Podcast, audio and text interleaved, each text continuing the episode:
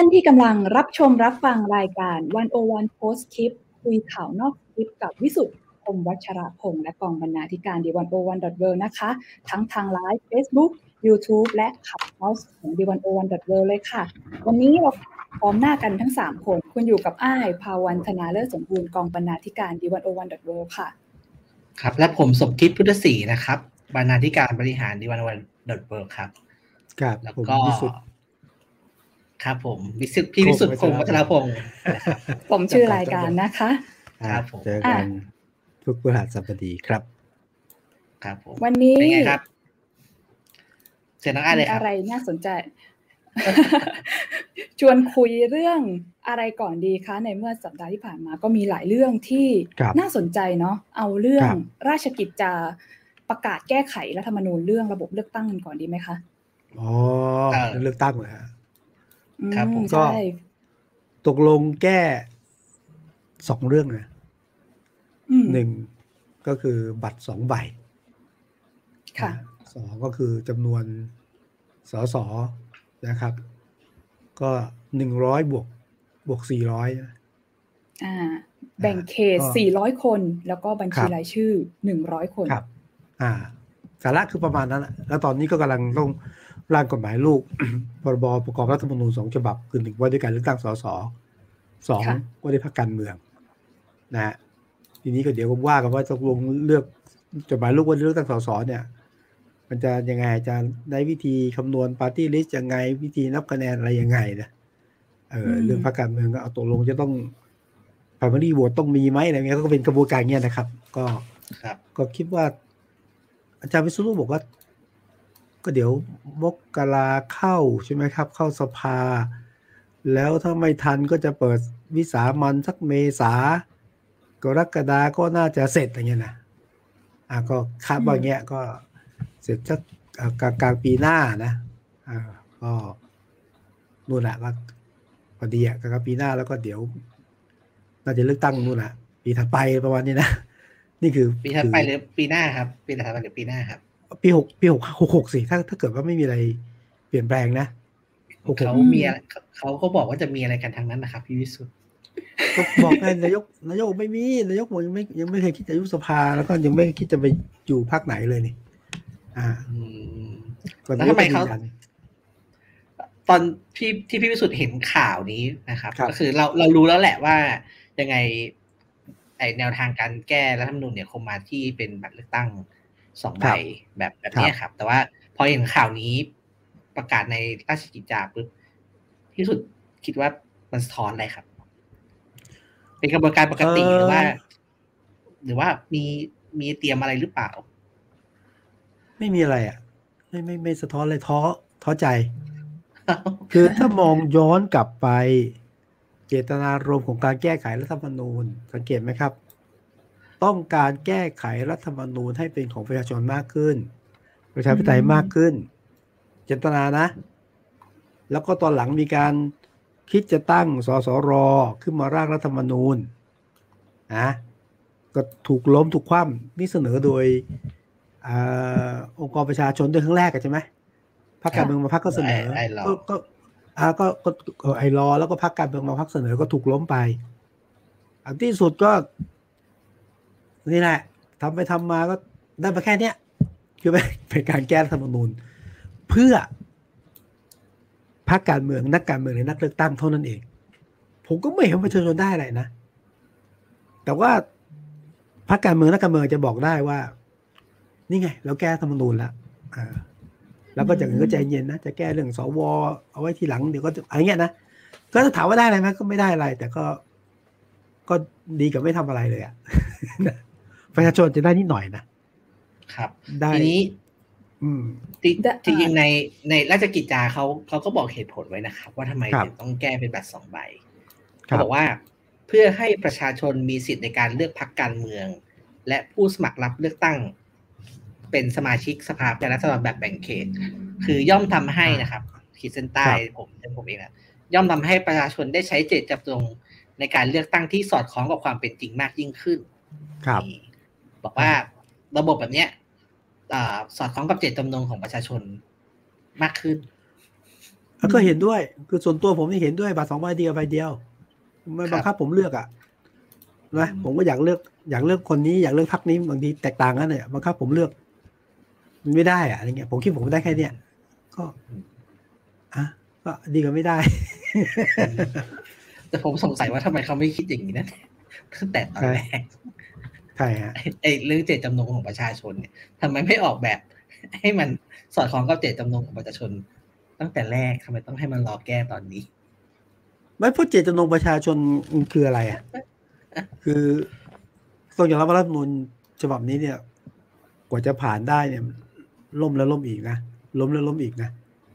ใช่ไหมครับ แล้วมาแก้สำเร็จด้วยนั่นแหละจะมีชัยและชุพันธ์อืม ก็ค่ะออกมาเป็นอย่างที่เห็นนั่นแหละ ยังไม่เคยเห็นประชาชนได้ร่างรัฐธรรมนูญของตัวเองสักทีแบบจริงๆจังๆนะ40ไง40แล้วมันก็40ก็ก็ก็เป็นแล้วเป็นที่ที่พูดถึงอยู่นะฮะฉบับหนึ่งครับอ่าแต่ว่ายังไงก็ตามแต่ก็ตอนนี้ไม่ว่าจะจะแก้ยังไงก็ตามแต่ แล้วก็นายกก็ประกาศว่าไม่ยุบสภา ไม่ยังไม่ย้ายไปไหน ตอนนี้ไม่ย้ายไปไหนต่อไปนี้ไม่รู้นะครับ แล้วก็ ก็ทำหน้าทำงานต่อไปนะเมื่อวานนี้เดินสะดุดถกล้ม ไม่ได้ล้ม เดินสะดุดก็บอกว่า คิดอะไรข้างหน้า ร่างกายไปไม่ทันน่ะแสดงว่าก็ก็ก็คิดอะไรต่อ ประเด็นก็คือว่า ตอนนี้ต่างคนต่างก็เตรียมเลือกตั้ง อะ แม้นายกครับอบกว่าจะจะจะไม่ยุบสภาเนาะเออไม่ยุบสภาไม่ไปไหนพรรคการเมืองบางพรรคบอกว่าโอ้ยยังยังมีอะไรตั้งปีกว่าโอ้แต่ว่าเออก็เหลิงมากนะทุกพรรค เตรียมเลือกตั้งเหมือนจะมีเลือกตั้งวันพรุ่งนี้เมื่อรืนนี้อยู่แล้ว ไม่รู้เกิดอะไรขึ้น พี่วิสุทธ์เรียกเห็นสัญญาณจากแต่ละพักอันไหนน่าสนใจบ้างคะที่เขาบอกว่าเขาเตรียมตัวเลือกตั้งกันเนี่ยโอ้ถ้าดูทุกพักดีทุกพักนะ ทุกพักเหมือนกันเลยนะ หาผู้สมัครรับเลือกตั้งนะฮะดูด ดูดผู้สมัครสสหรือไม่ใช่สสมาอยู่ที่พักตัวเองให้เยอะที่สุดนะผลัก ไอ้คนที่คิดว่าไม่มีประโยชน์กับพักแล้วอยู่ไปก็ ก็คงไม่ได้ก็ผลักมันออกไปนะแล้วก็ตอนนี้ก็มีการต่อรอง ต่อรองเอ้ยเรื่องพลังดูดมันมีสองแบบนะส่วนหนึ่งดูดเอาเราพูดตรงๆก็ดูดก็ไปเงื่อนไขดีกว่าปัจจัยดีกว่าก็มา ส่วนหนึงก็คือคุณรู้เหมือนเมื่อก่อนมันนะไม่มีคดีอยู่ใช่ไหมมาซะดีๆไมันเดี๋ยวคดีไม่จบนี่ก็เป็นอีกอีกเงื่อนไขหนึ่งที่ทำให้มาอยู่ ตอนนั้นบรรยากาศแบบ ซื้อตัว ตอนนี้ตลาดคึกคักนะ ตลาดงงมันราคาดี ซื้อตัวปั่นราคานะฮะเอ่อดูดพลักเอ่อเขาใช้อะไรอะก็เอ่อเนี่ยมากันเป็นกลุ่มมามาเป็นพวงมาเดียว อะไรเงี้ยบรรยากาศเป็นอย่างเงี้ยแล้วนี่คนที่ย้ายย้ายจากพักนี้ไปอยู่พักนั้น ย้ายพักนู้นไปอยู่พักนี้ อุดมการณ์ไม่เหมือนกันอะไรเงี้ยไม่ใช่หรอก ก็ก็ย้ายกันวุ่นวายนี่คือเห็นเป็นเป็นทุกพักฮะแล้วก็ทุกพักก็ประกาศว่าจะยึดพื้นที่ เท่านี้เท่านี้นี้สลงสสมีทั้งหมดห้าห้าร้อยที่นั่งนะผมครับคำนวณที่เขาประกาศแล้วเนี่ย ว่าแบบจะยึดพื้นที่เท่านี้นี้เนี่ยนะประมาณพันห้าร้อยที่นั่งนั้นราคาคุยไว้เยอะก็เป็นอย่างนี้ครับ แต่ว่าเห็นเห็นการเตรียมเลือกตั้งชัดเจนแต่ละพักเพราะว่าถ้าเราไล่เรียงนะพัก พลังประชารัฐ ซึ่งแน่นอนฮะ บอก โอ้ยอีกปีกว่าไม่ได้คิดอะไรเลยนะตอนนี้ก็ทำงานไปก่อน แต่ว่าคุณธรรมรัฐเดินสายปุ๊บปุ๊บปุ๊บปุ๊บปุ๊บปุ๊บอืมอะพลเอกประวิตยเดินสายปุ๊บปุ๊บปุ๊บปุ๊บปุ๊บไปหมดเลยนะฮะไอ้ส่วนทะเลาะกันยังไม่ลงตัวนะเคลียร์ไม่ลงตัวก็ไม่เป็นไรก็ว่ากันไปเดินสายกันไป แล้วก็ตอนนี้ถ้าพูดถึงไม่รู้เกี่ยวกันไหม ที่มีข่าวหลุดมาว่าพลังประชารัฐกำลังจะผิดสโลแกนในการหาเสียงข่าวหน้าชื่อยาวผมจำไม่ได้เฉยๆชื่อยาวนะแล้วก็ครับแล้วก็มีโครงการหนึ่งก็คือว่าจะให้เงินแจกเงินเกษตรกรครอบครัวละห้าหมื่นบาท แล้วก็จะมีให้ตำบลละเท่าไหร่ยี่สิบล้านอะครับเพิ่งเป็นเพิ่งเป็นข่าวเลยครับ ไอไอเนี้ยเพิ่งเป็นข่าว ใครใครยืนยันอะ ก็ ผมตักข่าวแล้วเหมือนเขาก็จะอ้างเอ่อคุณประวิตรนะครับคุณพี่บอกไม่รู้ไม่รู้ไม่รู้ไม่รู้ไม่รู้อ่ามีคนไปถามคุณวิกไม่รู้ไม่รู้คุณไปเอาข่าวมาจากไหนอะเออจริงจริงๆเปียจริงๆคือคือเราบอกว่าทุกพักเตรียม แล้วก็เตรียมที่ใช้คือใช้โครงการมีคำว่าพลังประชาพลังประชารัฐมาเนี่ยนะทุกพักอะประชาธิปัตย์เองก็อาศัยความได้เปรียบของความเป็นรัฐมนตรีนะก็ ตอนนี้คุณจรินเดินสายแล้วก็มีโปรเจกต์ที่เกี่ยวกับเรื่องของเกษตรกรชาวไร่ชาวนาเรื่องการค้าขายออกมานะฮะก็เตรียมมาทุกพักพักเล็กที่พักใหญ่เราจะเห็นอยู่แล้วนะฮะพักเล็กสิพักเล็กนี่ลำบากพักเล็กก็คือ ตอนนี้อยู่ในยุทธการของการควบรวมเหมือนทูกับดีแท็เลยควบควบรวมยุบกำลังเจรจากัน เพราะว่าพักเล็กอยู่ต่อไปไม่ได้อะยกเว้นที่ได้ยินอยู่เป็นสักสองพักที่ประกาศอยู่ต่อเนาะ เอ๊ะเดี๋ยวว่าเขาพักเล็กเขาจะว่าไหมเออนะบางพักก็ประกาศอยู่ต่อ ก็อย่างล่าสุดพัก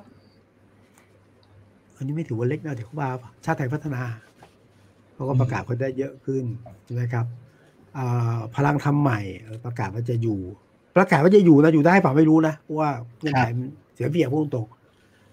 พักเพื่อชาติ นี่ก็ทำท่าจะอยู่นะ เพื่อชาติตอนนี้ได้หัวหน้าพักใหม่ หนุ่มหนวดงามอะสรันวุฒิสรันเกตอะก็ทำท่าจะอยู่ต่อดังนั้นพักเล็กก็คือ หาที่อยู่ครับ หาที่อยู่วันใหม่ก็ต้องไปอยู่ตามพักอื่น แล้วเขาเอาเปล่าก็ไม่รู้นะมึงไม่ได้ไม่ได้แปลว่าพักเล็กจะมีที่อยู่ทุกคนนะบางคนได้มาแบบแบบนับคะแนนแบบเนี้ยทุกคะแนนให้จมน้ำปักตรงปักเศษแล้วก็ได้มาแบบแบบแบบฟุกๆอะเอาว่าเนอะนั้นก็ลำบากนะฮะก็ก็พลิกเกมสู้กัน เมื่อกี้ขอนอกไม่รู้นอกเรื่องพูดถึงเพื่อชาติอะคนจะแปลกใจทำไมสลันบุตสลันเกตโอ้โหถูกเพื่อไทยไล่ออกแล้วอยู่ๆไปเป็นหัวหน้าพักไอ้ก็งงเหมือนกันครับไอ้ผมตามดูผมก็งงๆเหมือนกันงงไหมเพราะว่าเขาก็ไม่ได้มีเออทำไมงงอะเขาเป็นหัวหน้าพักไม่ได้หรอก็ ไม่คุ้นเคยแล้วกันครับ ไม่คุ้นเคยคำว่าไม่คุ้นเคยเป็นเซอร์ไพรส์อยู่ครับ เออสลันวุฒิ สลันเกตเป็นสสอุตรดิตถ์เลือกตั้งสมัยหน้าเนี่ย ที่มันเบียดอะอยู่เพื่อไทยอะแต่ทำท่าจะไม่มีที่ให้ลงคือเขามีคนของเขาอยู่แล้วนะก็แล้วก็มีประเด็นขัดแย้งกันแล้วก็จนต้องต้องว่าไปก็ต้องออก ทีนี้ก็เล็งไปที่พักเล็กทีแรกจะไปอยู่พักใหญ่แล้วเงื่อนไขไม่ลงพักเล็ก ทีแรกก็สนใจพลังทำใหม่ หรือพัก เสรีรวมไทย แต่บังเอิญมันลงล็อกทางการเมือง พักเพื่อชาติเนี่ย เป็นพักของจำชื่อหัวหน้าพักได้ไหมเออถาม ไม่จำไม่ได้เท่าไหร่เลยค่ะถูกไหมหัวหน้าพักเขาก่อนในชื่อคุณเอาสิ เอาสิแหมชื่อติดปากคุณสงครามเลิกกิจเพลโรดเจ้าของอิมพีเรียลเวิร์ตกลาดพร้าว เมื่อก่อนเป็นที่ตั้งของศูนย์แสดง ครับวิทยุแสดงอะไรเงี้ยเป็นหัวหน้าพักพักเพื่อชาติเป็นการรวมกันสองปี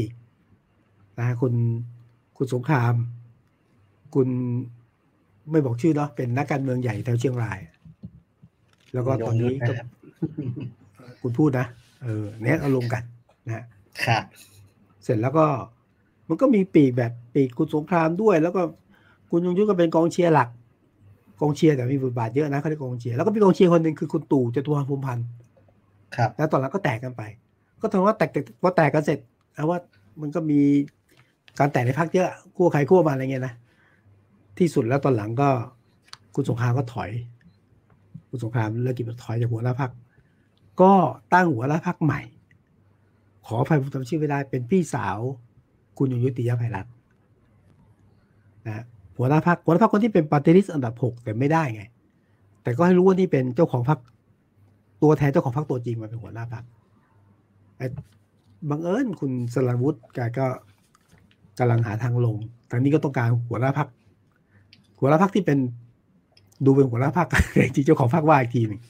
ก็สวมพอดีเลยต้องขาดหัวหน้าพักก็สวมเพราะพอดีอะก็เนี่ยเป็นที่มาที่ไป แล้วแต่ว่าเขาก็เชื่อมั่นในว่าเขาจะได้คะแนนสักกลุ่มหนึ่ง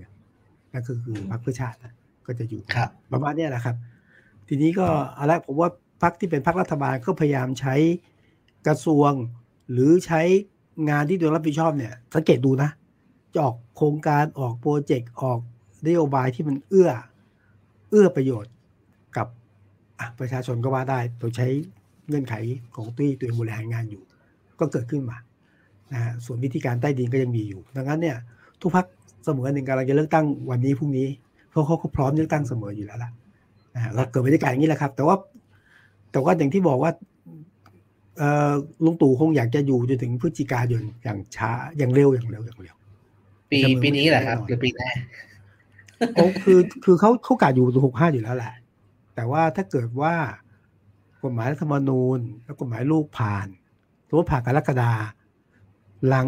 นั้นหลังจากนั้นก็มีต้องมีกระแสเรียกร้องมีอายุบสภาอยู่แล้วนะฮะโดยเฉพ่อผมเชื่ออย่างนี้ เชื่อว่าองค์กรภายนอกสภา สังคมกดดันให้มีการยุบสภา เยอะนะฮะพักการเมืองผมกลับคิดว่าช่วงนั้นเนี่ย การเรียกร้องยุบสภาจะมีไม่เยอะ เพราะว่าอืมใครๆก็อยากอยู่นานนะอะการจะลงผมสนามเลือกตั้งใหม่ไม่ใช่เรื่องง่ายนะใช้ทรัพยากรเยอะนะครับ เลือกตั้งครั้งหนึ่ง ก็ทุกคนกลัวตกงานอะ คือลงสนามแล้วมันมีโอกาส เอายักษ์ก็ล้มช้างก็ล้มไปหลายเชือกทุกคนก็กลัวตกงานอืมอันก็บรรยากาศตอนเนี้ยครับก็คือ แข่งกันวางนโยบายวางเม็ดเงิน วางโครงการจัดคนลงพื้นที่นะชิงชัยใครได้เปรียบใครเป็นรัฐบาลก็ถือว่าได้เปรียบหน่อย แล้วก็ก็จริงชังการโปรโมทผลงานการแย่งผลงานกันในพื้นที่นะฮะก็จะเป็นอย่างเงี้ยจะเป็นอย่างนี้ตลอดไปในช่วงนี้ ครับ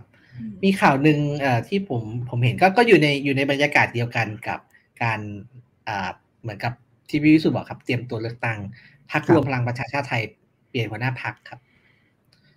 หัวหน้าอาจารพรย์รอคเนกอาจารย์อเนกขึ้นเป็นหัวหน้าใช่พรรคแล้วครับอาจารย์อเนกรัฐธรรมทัศน์แต่แต่คนไม่ค่อยจำเนาะทำไมคนจำชื่อคุณสุเทพเทือกสุบรรณไม่รู้นะซึ่งคุณสุเทพไม่เกี่ยวอะไรนะในทางนี้ดีไหนเป็นที่ปรึกษาครับเป็นที่ปรึกษา เออเป็นที่ใจไม่เกี่ยวอะไรเลย ก็เปลี่ยนจากอาจารย์เอกมา อาจารย์เอกก็พร้อมจะก็บอกจะสู้อะนะแต่ว่าก็อืมก็โอเคอะก็ก็ก็ก็มีคิดมีสิทธิ์คิดที่จะสู้แล้วอยากจะได้กระทรวงเพิ่มอยากจะได้สสเพิ่มเพราะว่าก็ถือว่าท่านความได้เปรียบส่วนหนึ่งก็คือเป็นพรรครัฐบาลด้วยนะอาจารย์เอกก็อาจจะถึงฝั่งก็ได้อาจารย์เอกนี่เคยเป็นนักวิชาการนะฮะสายคนรุ่นใหม่แล้วก็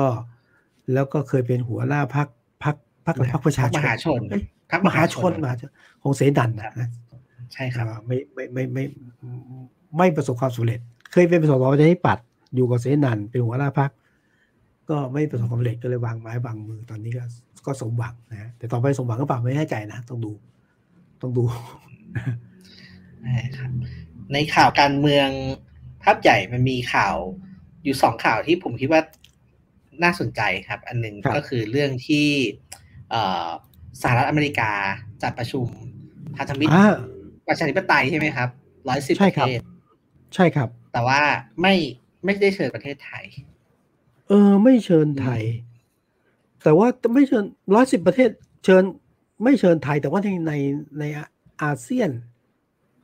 เชิญประเทในศไหนอาบ้างเซียนอะในอาเซียนนี้มีสามมีสามประเทศครับ มีสามประเทมีศอินใช่โดไหมนีเซีย มีครับมาเลเซียแล้วก็ฟิลิปปินส์ครับ อินโดนีเซีย มาเลเซีย มาเลเซีย แล้วแล้วก็ก็ฟิลิปปินส์ฟิลิปปินส์นะฮะเขาไม่เชิญไทยนี่ถือว่าเหนือความคาดหมายหรือเปล่าคะผมก็งงงๆนี่ผมไม่รู้ข้อมูลแต่ก็งงว่าเอ๊ะทำไมไม่เชิญไทย อยากรู้ อยากรู้ปรากฏว่านักข่าวถามท่านนายกนายกไม่ตอบ ไม่ตอบ แล้วเห็นวันนี้นี่นักข่าวก็ ถาม เออไม่ใช่นักข่าวหรือซ้ำไปนะนักข่าว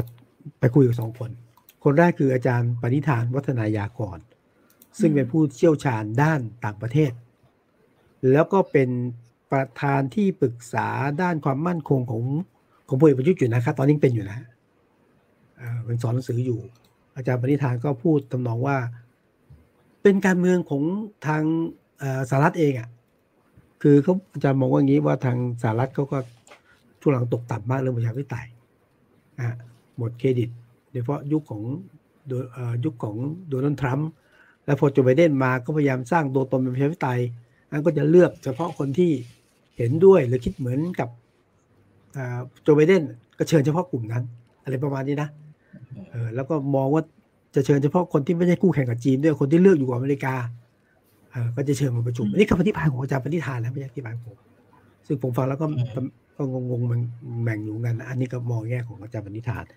แล้วอีกคนที่ตอบเลยก็คือคุณดอนปรพัฒน์พินัย คุณดอนนี่เป็นรัฐมนตรีต่างประเทศนะ แล้วก็เป็นรองนายกด้วย วันนี้คุณดอนก็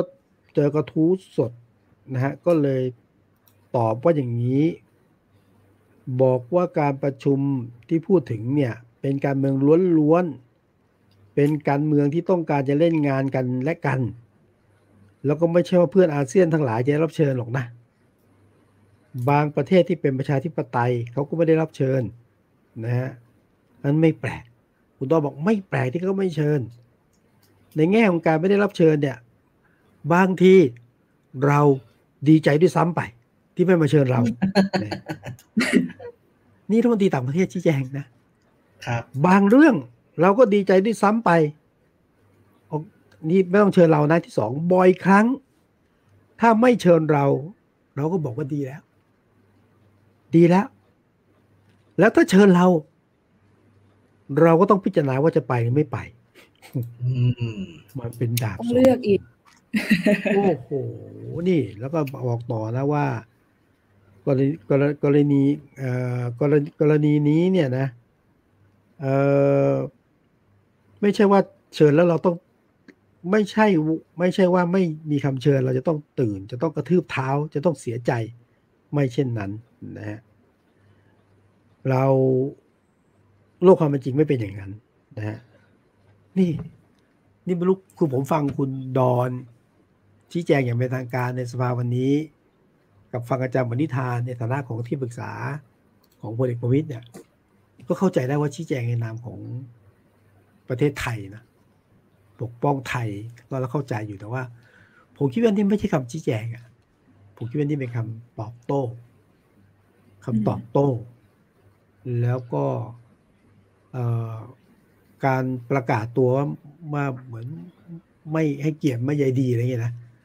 ซึ่งเนี่ยผมว่าตกลงว่ามันเกิดอะไรขึ้น นี่ผมผมไม่รู้จริงๆสองท่านนี่รู้ว่าเกิดอะไรขึ้น ก็เพราะอะไรเขาถึงไม่จริงจริงๆก็ก็ก็ไม่รู้เหมือนกันครับ แต่แต่ผมผมก็มีข้อสังเกตส่วนตัวคือผมคิดว่า เอ่อจริงๆเมื่อไม่นานนี้ตอนที่ไป COP COP ยี่สิบหกใช่ไหมครับ COP ยี่สิบคุณประยุทธ์ก็ไปถ่ายรูปกับผู้นำโลกก็ดูจะดูก็แบบ คือก็มาเป็นประชาประชาสัมพันธ์เนี้ย ก็ดู ภาคภูมิใจที่ได้ไปอยู่บนเวทีโลกแบบนั้นนะครับใช่ก็ผมก็คิดว่า เมื่อกี้ฟังที่พี่พิสุทธิ์บอกว่าคุณดอนบอกว่าดีแล้วที่เขาไม่ชวนเนี่ย ผมก็สงสัยไม่ได้ว่า แล้วถ้าเขาชวนเนี่ย จะมาเป็นผลงานอีกไหมว่าเราเราเนี่ย ได้รับเชิญนะ อะไรอย่างเงี้ยครับ อืมอืมนะแต่ว่านี่ผมก็คิดนะว่าคนคนคนก็คิดไปคิดคิดคิดว่าเป็นไปได้ไหมนี่เป็นความคิดของผมเองนะ ว่า เอ๊หรือว่าเขาไม่ชวน เพราะว่าไม่รู้เกี่ยวกับเรื่องพม่าคือตอนนี้เนี่ยทางทางประเทศอาเซียนเขาก็แซงชั่นพม่าใช่ไหมไม่ร่วมสังกกรรมด้วย แล้วก็เนี่ย ที่ผ่านมาคุณดอนประวินัยก็ไปไปพบผู้นำพม่านะแล้วก็ไม่เป็นข่าวนะเงียบจนกระทั่งอดีตทูตอะ ที่มีฉายาอะไรทูต ทูตทูตนอกแถวอะมา มาทูตรัฐนะครับ มาเปิดประเด็นเนี้ยแล้วก็สื่อก็ตามประเด็นนี่คุณดอนก็มาชี้แจงอะก็ชี้แจงว่าเขาก็เป็นการช่วยเหลือด้านมนุษยธรรมนี่ฮะก็ให้เกียรติเขาก็ไปคุยอย่างนี้นะอะนี่นี่ไม่รู้เป็นเรื่องนี้บ้างนะที่ ผมว่าก็เหมือนให้ให้เกียรติเขาเยอะไปเปล่าในนี้นะนะที่พม่าก็ต้องการ คือคนเดียวก็ส่งทูตพิเศษไปอะไม่ถึงรองนายกหรือรัฐมนตรีต่างประเทศ หรือ หรือเป็นเรื่องเขามองแบบว่า การเคลื่อนไหวทางการเมืองในบ้านเราเฉพาะนอกสภาเนี่ยมันก็อาจจะถูกปิดกั้น เลยดูไม่เป็นประชาธิปไตยหรือเปล่าก็เลยไม่เชิญอันนี้คิดคิดคิดเอาเองนะว่าเป็นงั้นหรือเปล่าไม่รู้จริง ๆ ก็อยากฟังคำชี้แจงว่าได้ชี้แจงว่าว่าอย่างเงี้ยทั้งสองท่านก็ผมผมเชื่อเดี๋ยว เดี๋ยว ใช้เวลาสักพักน่าจะรู้ว่าวันสองวันน่าจะเห็นอะไรกว้างขึ้นนะมันเรื่องที่ผมเกิดขึ้นใช่ไหมผม ผมเองตามข่าวการเมืองรอบประเทศอยู่บ้างครับ ผมก็มีข้อสังเกตอย่างเงี้ยครับพี่วิสุทธ์ผมคิดว่าเอ่อที่อาจารย์ปริธานพูดใช่ไหมครับ เรื่องว่าเป็นเรื่องการเมืองระหว่างประเทศเป็นเรื่องเอ่ออันนี้อันนี้ต้องต้องยอมรับว่ามีเป็นส่วนจริงนะครับ ก็คือเป็นเป็นเป็นเวทีที่สหรัฐสร้างขึ้นมาเพื่อกดดันกดดันจีนนั่นแหละถ้าถ้าพูดตรงๆนะครับแล้วมีมีชวนไต้หวันด้วยก็ชัดเจน นะครับแต่ชวนไต้หวันใช่ใช่ครับผมแต่ทีนี้เออผมคิดว่าสหรัฐเนี่ยคือมีเขามีเครื่องมือเครื่องมือทางนโยบายที่หลากหลายนะครับ คือเขาเขาเล่นการเมืองอันนี้คือเขาเล่นเกมประชาธิปไตย หมายว่าใช้ใช้ความเป็นประชาธิปไตยไปต่อต้านต่อต้านจีนเขาก็เลือกพันธมิตรที่เป็นประชาธิปไตยใช่ไหมก็ก็ตามก็ตามชื่อเลยเป็นไอที่เขาจัดประชุมขึ้นมา จะเห็นว่ามีประเทศที่เอ่อ จริง ๆ แล้วก็ความสัมพันธ์กับจีนไม่ไม่ไม่ถือกับดีนะเช่น เช่นเวียดนาม ใช่ไหมครับเวียดนามเนี่ยก็ไม่ได้ถูกเชิญไป แต่ถามว่าในใน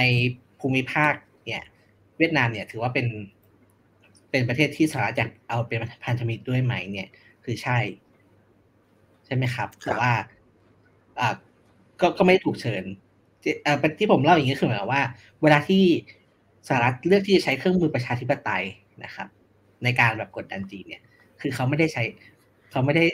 รวมไทยอยู่ใน list แล้ว เป็นอย่างน้อยอย่างน้อยนะครับ แต่ว่าอย่างน้อยในสหรัฐเขาก็เขาจะมองว่าไทยไม่ใช่ประเทศประชาธิปไตยหรือเปล่า ก็เลยไม่ได้อยู่ใน list แต่ถามว่าไทยกับสหรัฐจะตัดความสัมพันธ์กันอะไรแบบนั้นไหม ก็ไม่ใช่เขาก็ไปใช้เครื่องมืออื่นนะครับครับผ่านทางการค้าการลงทุนนโยบายต่างๆ นานาผ่าน นโยบายความมั่นคงการซ้อมรบอะไร มันก็มีเครื่องมืออื่นให้ให้ใช้เยอะแยะครับ แต่ว่าผมว่าในยะสำคัญของเวทีนี้ก็คือว่า คุณไม่ได้อยู่ในลิสต์ประเทศที่เป็นประชาธิปไตยแล้วอย่างน้อยในสายตาของมสหรัฐหรือเปล่านะครับผมแต่ไม่น่าจะเกี่ยวว่าคุณไปถือฝ่ายซื้อข้างฝ่ายจีน มากกว่าอเมริกาหรือเปล่านี่ไม่ไม่ไม่น่าถึงระดับนั้นใช่ไหมผมก็คิดว่าอาจก็อาจจะก็อาจจะมีส่วน อาจจะมีส่วนด้วยเพราะว่า หลังๆหลังรัฐประหารห้าเจ็ดก็มีบทวิเคราะห์จำนวนมากใช่ไหมครับ ที่ไทยก็เลือกไปไปอิงจีนเพราะเพราะถ้าพูดแบบภาษาง่ายๆ คือ เพราะรู้สึกว่าสหรัฐไม่ยอมคบด้วยสหรัฐไม่ยอมคบกับรัฐบาลที่มาจากการรัฐประหารอะไรเงี้ยครับครับก็น่าสนใจ ก็ผมว่าก็ผมว่าเป็นยากก็ก็ชี้แจงไปสิหมายถึงว่าผมอยากเห็นคำชี้แจงจากรัฐบาล ชี้แจงคือชี้แจงนะบอกบอกเล่าเหตุผลสิ่งที่รัฐบาลคิด แต่ไม่ใช่การตอบโต้แบบแบบแบบไม่มีคำอธิบายอะผมคิดแบบนั้นนะฮะคนจริงถ้าพูดถึงคุณดอนนี่ก็วันนี้ก็มีสองเรื่องนะคุณดอนนี่ฮอตนะวันเนี้ยก็มีมีเรื่องที่ที่ไปนี่ฮะ ไปที่ไหนไปที่พม่าเนี่ย ไปที่พม่าใช่ไหมที่บอกว่าเล่าให้ฟังว่าไปแบบไปแล้วเงียบๆอะ แล้วก็ไม่เป็นข่าวเป็นข่าวอะนะแล้วก็ปรากฏว่า พอถูกเปิดเผยมาคุณดอก็บอกอ๋อก็ ก็คืออย่างนี้ก็คือวันนี้ถูกซักในสภาว่าเอ๊ะต่างประเทศอย่างจีน หรือญี่ปุ่นเขาก็ส่งแค่ทูตพิเศษไปนะส่งทูตพิเศษไป แต่ของเรานี่เป็นรัฐมนตรีต่างประเทศไปเนี่ย ดูเหมือนว่ารัฐบาลจะรัฐบาลว่าจะใช้เอาเหมือนแบบเป็นเครื่องการันตีว่าว่าไทยรับรอง รับรองพม่ารัฐมนตรีต่างประเทศไปคุย อะไรประมาณเนี้ยนะแล้วก็มีคำพูดที่คุณสุทินคังแสงผู้สภาบอกเอ๊ะทำไมต้องไปแบบรับรับล่อเออ คุณคุณดอนก็บอกว่าอ๋อก็ ก็ไปทำงานอะ นะฮะไม่ได้หิวแสง ไม่ได้หิวแสง อันนี้นี่คุณดอนเขาไปด้วยวาระอะไรเป็นพิเศษหรือเปล่าคะนี่คุณดอนก็ชี้แจงว่าอย่างนี้ บอกว่าที่ไปเนี่ย คือไปในนามของใกล้สะพานเชื่อมต่อด้านมนุษยธรรม ก็คือว่าโอเค เรื่องการเมืองพม่าก็ว่าไป แต่ว่าไทยเนี่ย มีพรมแดนติดกันไทยใกล้ชิดกับพม่ามิตรเพศที่ดี ประเทศหลายประเทศทั่วโลก แล้วก็ องค์กรหลายองค์กรในไทยก็แบบ อยากจะช่วยเหลือพม่าก็เลยนำเนี่ย สิ่งของก็ไปช่วยอะนะก็ไปไปหลายตัดไปเยอะนะไปช่วยกัน อันนี้ก็ขอให้แยกเรื่องมนุษยธรรมไปช่วยมนุษยธรรมไม่เกี่ยวกับเรื่องของการเมืองระหว่างประเทศ ก็เป็นมิตรกันเพื่อนกันก็ไปช่วยกันอย่างเงี้ยนะที่กูรอธิบาย แล้วก็มีข่าวว่าตกลงว่าเอ๊ะที่ไปเนี่ยแอบเอาวัคซีนไปบริจาคป่ะให้พม่าเราก็ชี้แจงว่า ไม่ใช่ แต่เป็นดวงวิญญาณไปอย่างอื่นนะ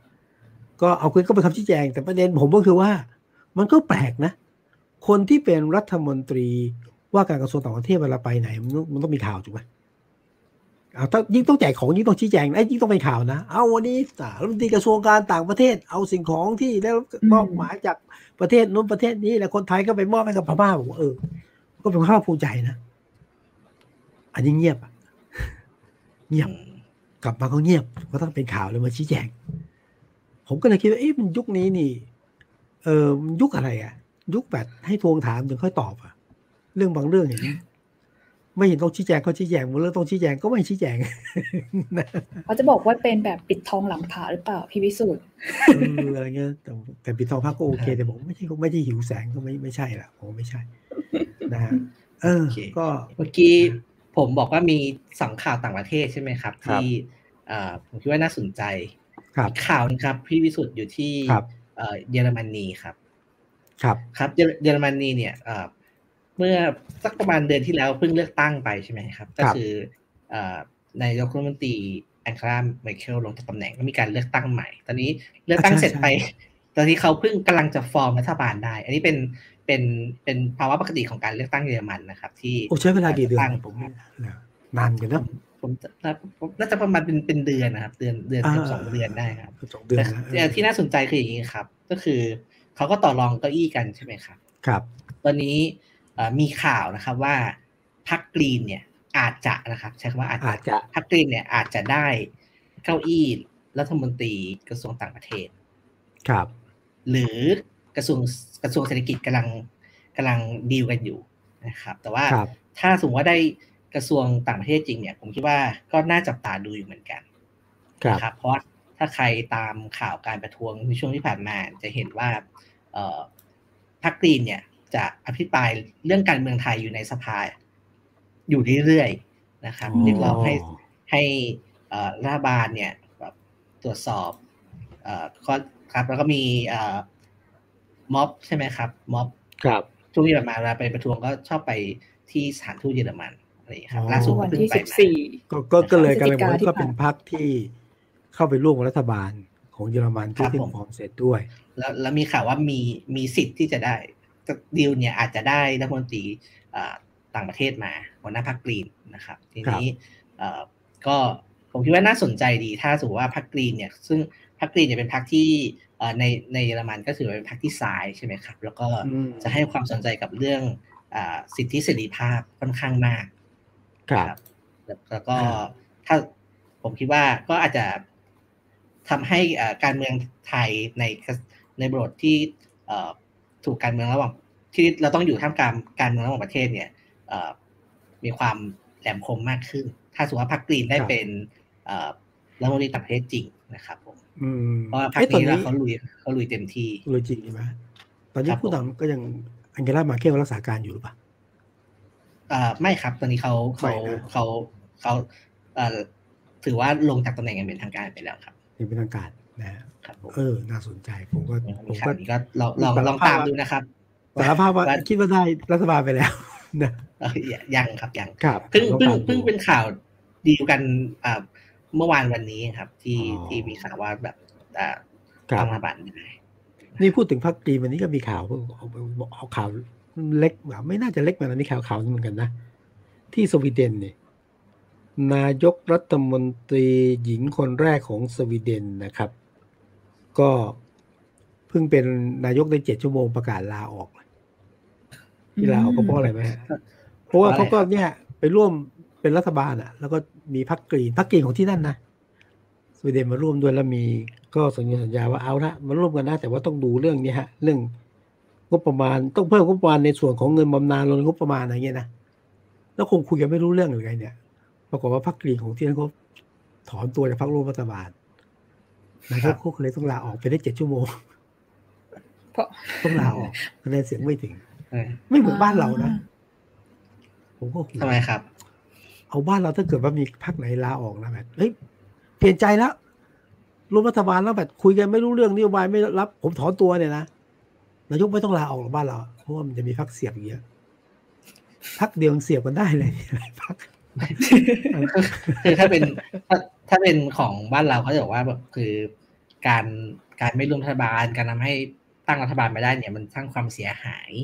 อืมอ่ามมากกว่า ฉะนั้นการที่เราอดทนยอมร่วมรัฐบาลครับเนี่ย เราเสียสละครับ เพราะจริงๆเราไม่ได้อยากร่วมขนาดนั้น แต่ว่ามันเพื่อให้บ้านเมืองมันเดินหน้าต่อไปได้เนี่ย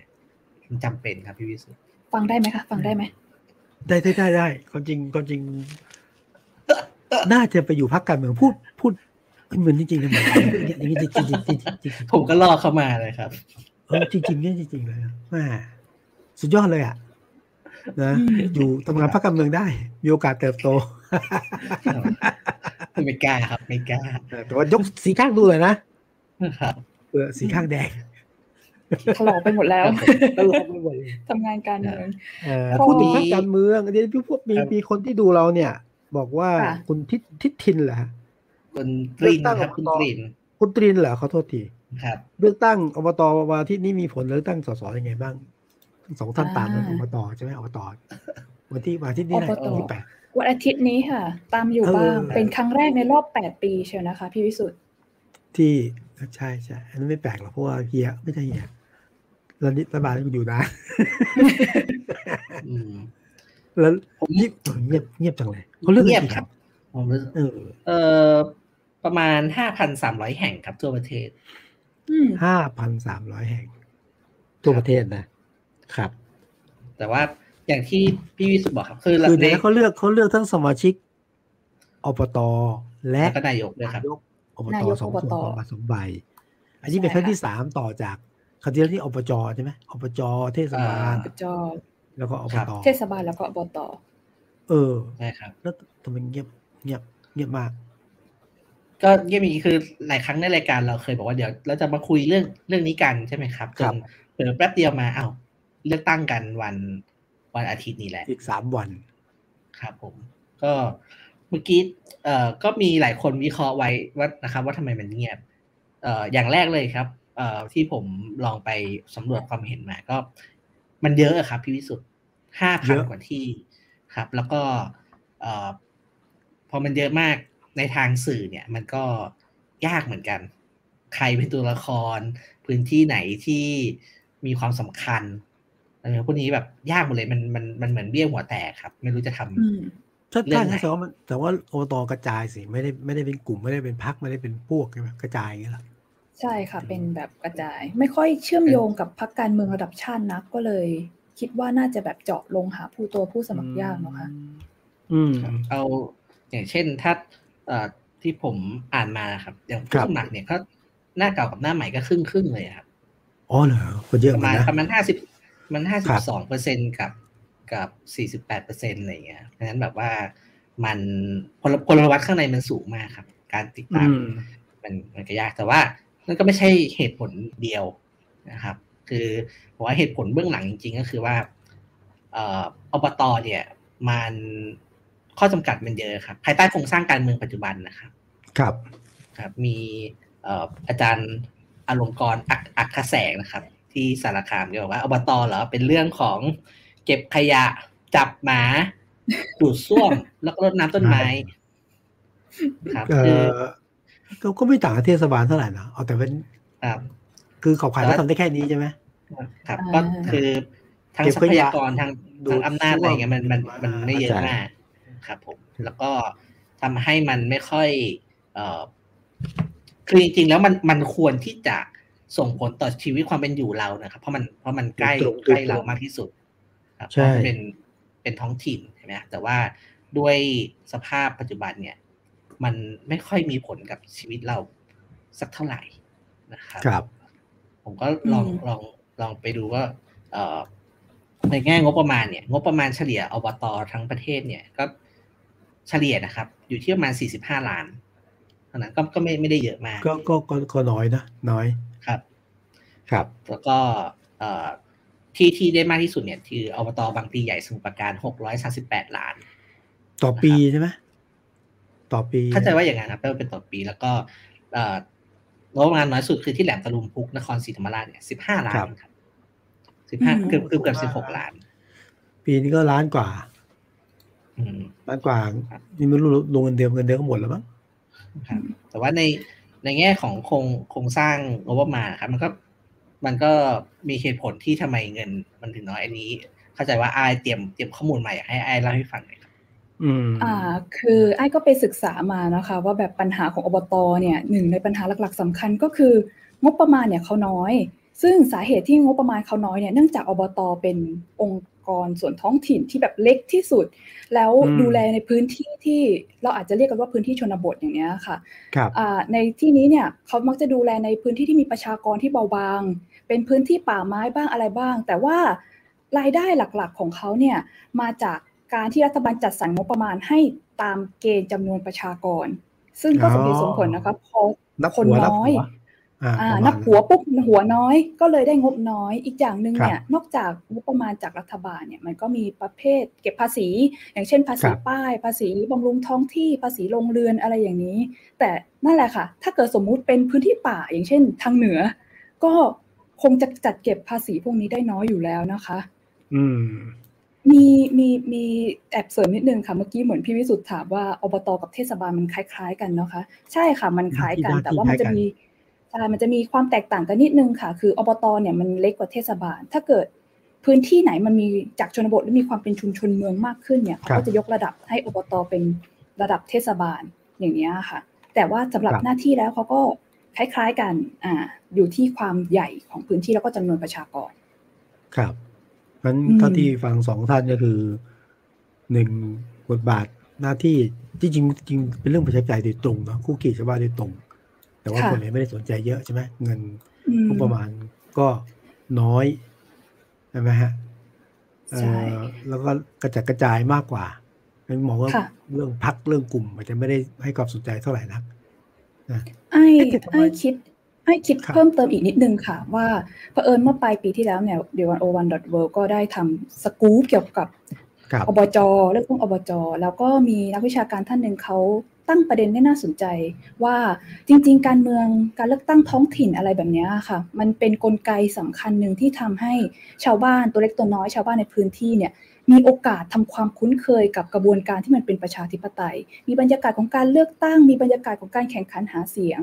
ทำความรู้จักคนอะไรอย่างนี้ใช่ไหมคะ แต่พอเรารัฐประหารเนี่ยเราไม่ได้เปลี่ยนตำแหน่งคนที่ทำหน้าที่ในองค์กรส่วนท้องถิ่นเลย เราอืมเจ็ดปีกว่าจะได้เลือกตั้งอบจแปดปีกว่าจะได้เลือกตั้งอบตเนี่ยมันทำให้เหมือนคนก็ล้างลาไปนาน ไม่ค่อยใส่ใจจะมีหรือไม่มีก็ไม่ต่างกัน ฝั่ง คนที่ทำงานเองเนี่ยเขาก็ พอพ้นจากตำแหน่งแล้วคอสชเขาก็บอกให้รักษาการไปจนกว่าจะมีเลือกตั้งครั้คงรับใหม่เขาก็ทำอ่างงานแบบเหมือนไม่ได้แข่งขันกันเนาะก็อาจจะละอ่าเลยในการแบบว่าอยู่ทำไปความคุ้นเรื่อยๆเคยหรือว่าทำครับความเข้าใจปัญหาของชาวบ้านไปบ้างไอ้ก็คิดว่านี่ก็เป็นปัญหาที่ทำให้อบตดูจะเงียบเหงาไปสักหน่อยนะคะ อืม ไม่แตกต่างอบจใช่ไหมเพราะอบจนี่ดูเหมือนคึกคักนะผมค่ะสังเกตง่ายค่ะๆนี่เวลาเลือกอบจนี่นักการเมืองท้องถิ่นน่ะนักการเมืองระดับชาตินี่ บรรดาสสบางคนเป็นสวนะกระโจนลงไปเล่นอบจนะอืมเออบางคนบอกติดใจไม่เอาแล้วสสเขาเป็นอบจนี่แหละ ถามว่าทำไมถ้าตอบอย่างดูดีนะ โอ้พี่ ผมอะทำงานอบจใกล้ชิดกับชาวบ้านเลย รู้ว่าเขาคิดยังไงเขามีปัญหาอะไรแก้ได้อืมเอาก็ประมาณก็พอปีก็เนี่ยเราก็แก้ปัญหาได้โดยตรง มีความสุขออกอยู่ท่ามกลางชาวบ้านใช่ไหม เอออยู่ในสภาเนี่ย มันห่างไกลชาวบ้านมากอะ อยู่ในห้องประชุมอันนี้นี่เขาชี้แจงฟังดูดี แต่ว่าจริงๆก็บอกอบจนี่ก็คือหนึ่งงบประมาณมีพอประมาณ แล้วช่องทางหางบประมาณ คืออบจส่วนหนึ่งก็ต้องหาเงินมา มามาเลี้ยงอบจนะก็มีช่องทางที่จะที่จะทำได้มีอำนาจอะ มีอำนาจมีหน้าที่ที่จะหาอะไรเพิ่มเติมได้อยู่เหมือนกัน แล้วก็ถ้ามองในแง่การเมืองผมคุยบอกโอ้เดี๋ยวนี้นะนี่เป็นอบจนะสสรัฐมนตรีต้องมานั่งคุย คือต้องมาช่วยหน่อยเถอะอะไรเงี้ยนะคือมีความสำคัญนะอืมอ่าก็เกื้อกูลดูแลกันเองอบจก็เป็นแหล่งอีกแหล่งที่รองรับนะรองรับคนที่ทำงานในท้องถิ่นหรือทั้งนักการเมืองระดับชาติที่ลงไปเล่นที่อบจ ก็ตัวนนี้มีรัฐมนตรีช่วยคนหนึ่งก็มาจากอบจนะ เป็นสสนะฮะอยู่นานแล้วก็ลงไปเล่นอบจแล้วก็ตอนนี้กระโดดไปรัฐมนตรีช่วยเลยแหละมีประเด็นอยู่กันนั่นจะนะตำแหน่งหน้าที่ผิดผิดหรือเปล่าผิดพลาดหรือเปล่าแต่ว่าส่วนหนึ่งองอบจเนี่ยอันนี้ผมเล่าย้อนหลังว่า บางคนนี่ก็ไม่ได้ตั้งใจลงอบจนะ แต่ลงแล้วก็ติดใจ มีในช่วงหนึ่งอะช่วงของอช่วงที่ยุครัฐบาลหนึ่งอะยุคคุณทักษิณยังไงสสไม่ค่อยมีบทบาทเท่าไหร่ แล้วก็ถ้าเกิดเขามีการรวมเขารวมรวมพักกับทุกพักอยู่พักคือเหลือพักใหญ่มากอะแล้วบางคนก็แบบพอรวมแล้วเขาไม่มีที่ลงนึกไหมเพราะผมเป็นสสจังหวัดเนี้ย แล้วพอเขารวมพักเสร็จผมไม่มีที่ยืนอะ ไม่มีที่ลงอะ เอาคนเขาลงหมดอะนะผมอนาคตก็ไม่มีอะ ผมก็ลงมาเล่นอบจเลยเฮ้ย ดีแฮะ ดีคือถ้าผมได้ทำงานแล้วมีความสุขสองคือว่า โอ้นี่ขุมทรัพย์แห่งใหม่ขุมพลังแห่งใหม่ ติดใจก็มี อันนี้คืออบจนะฮะก็เอ้แต่ว่าแต่ว่าพูดถึงอบตนี่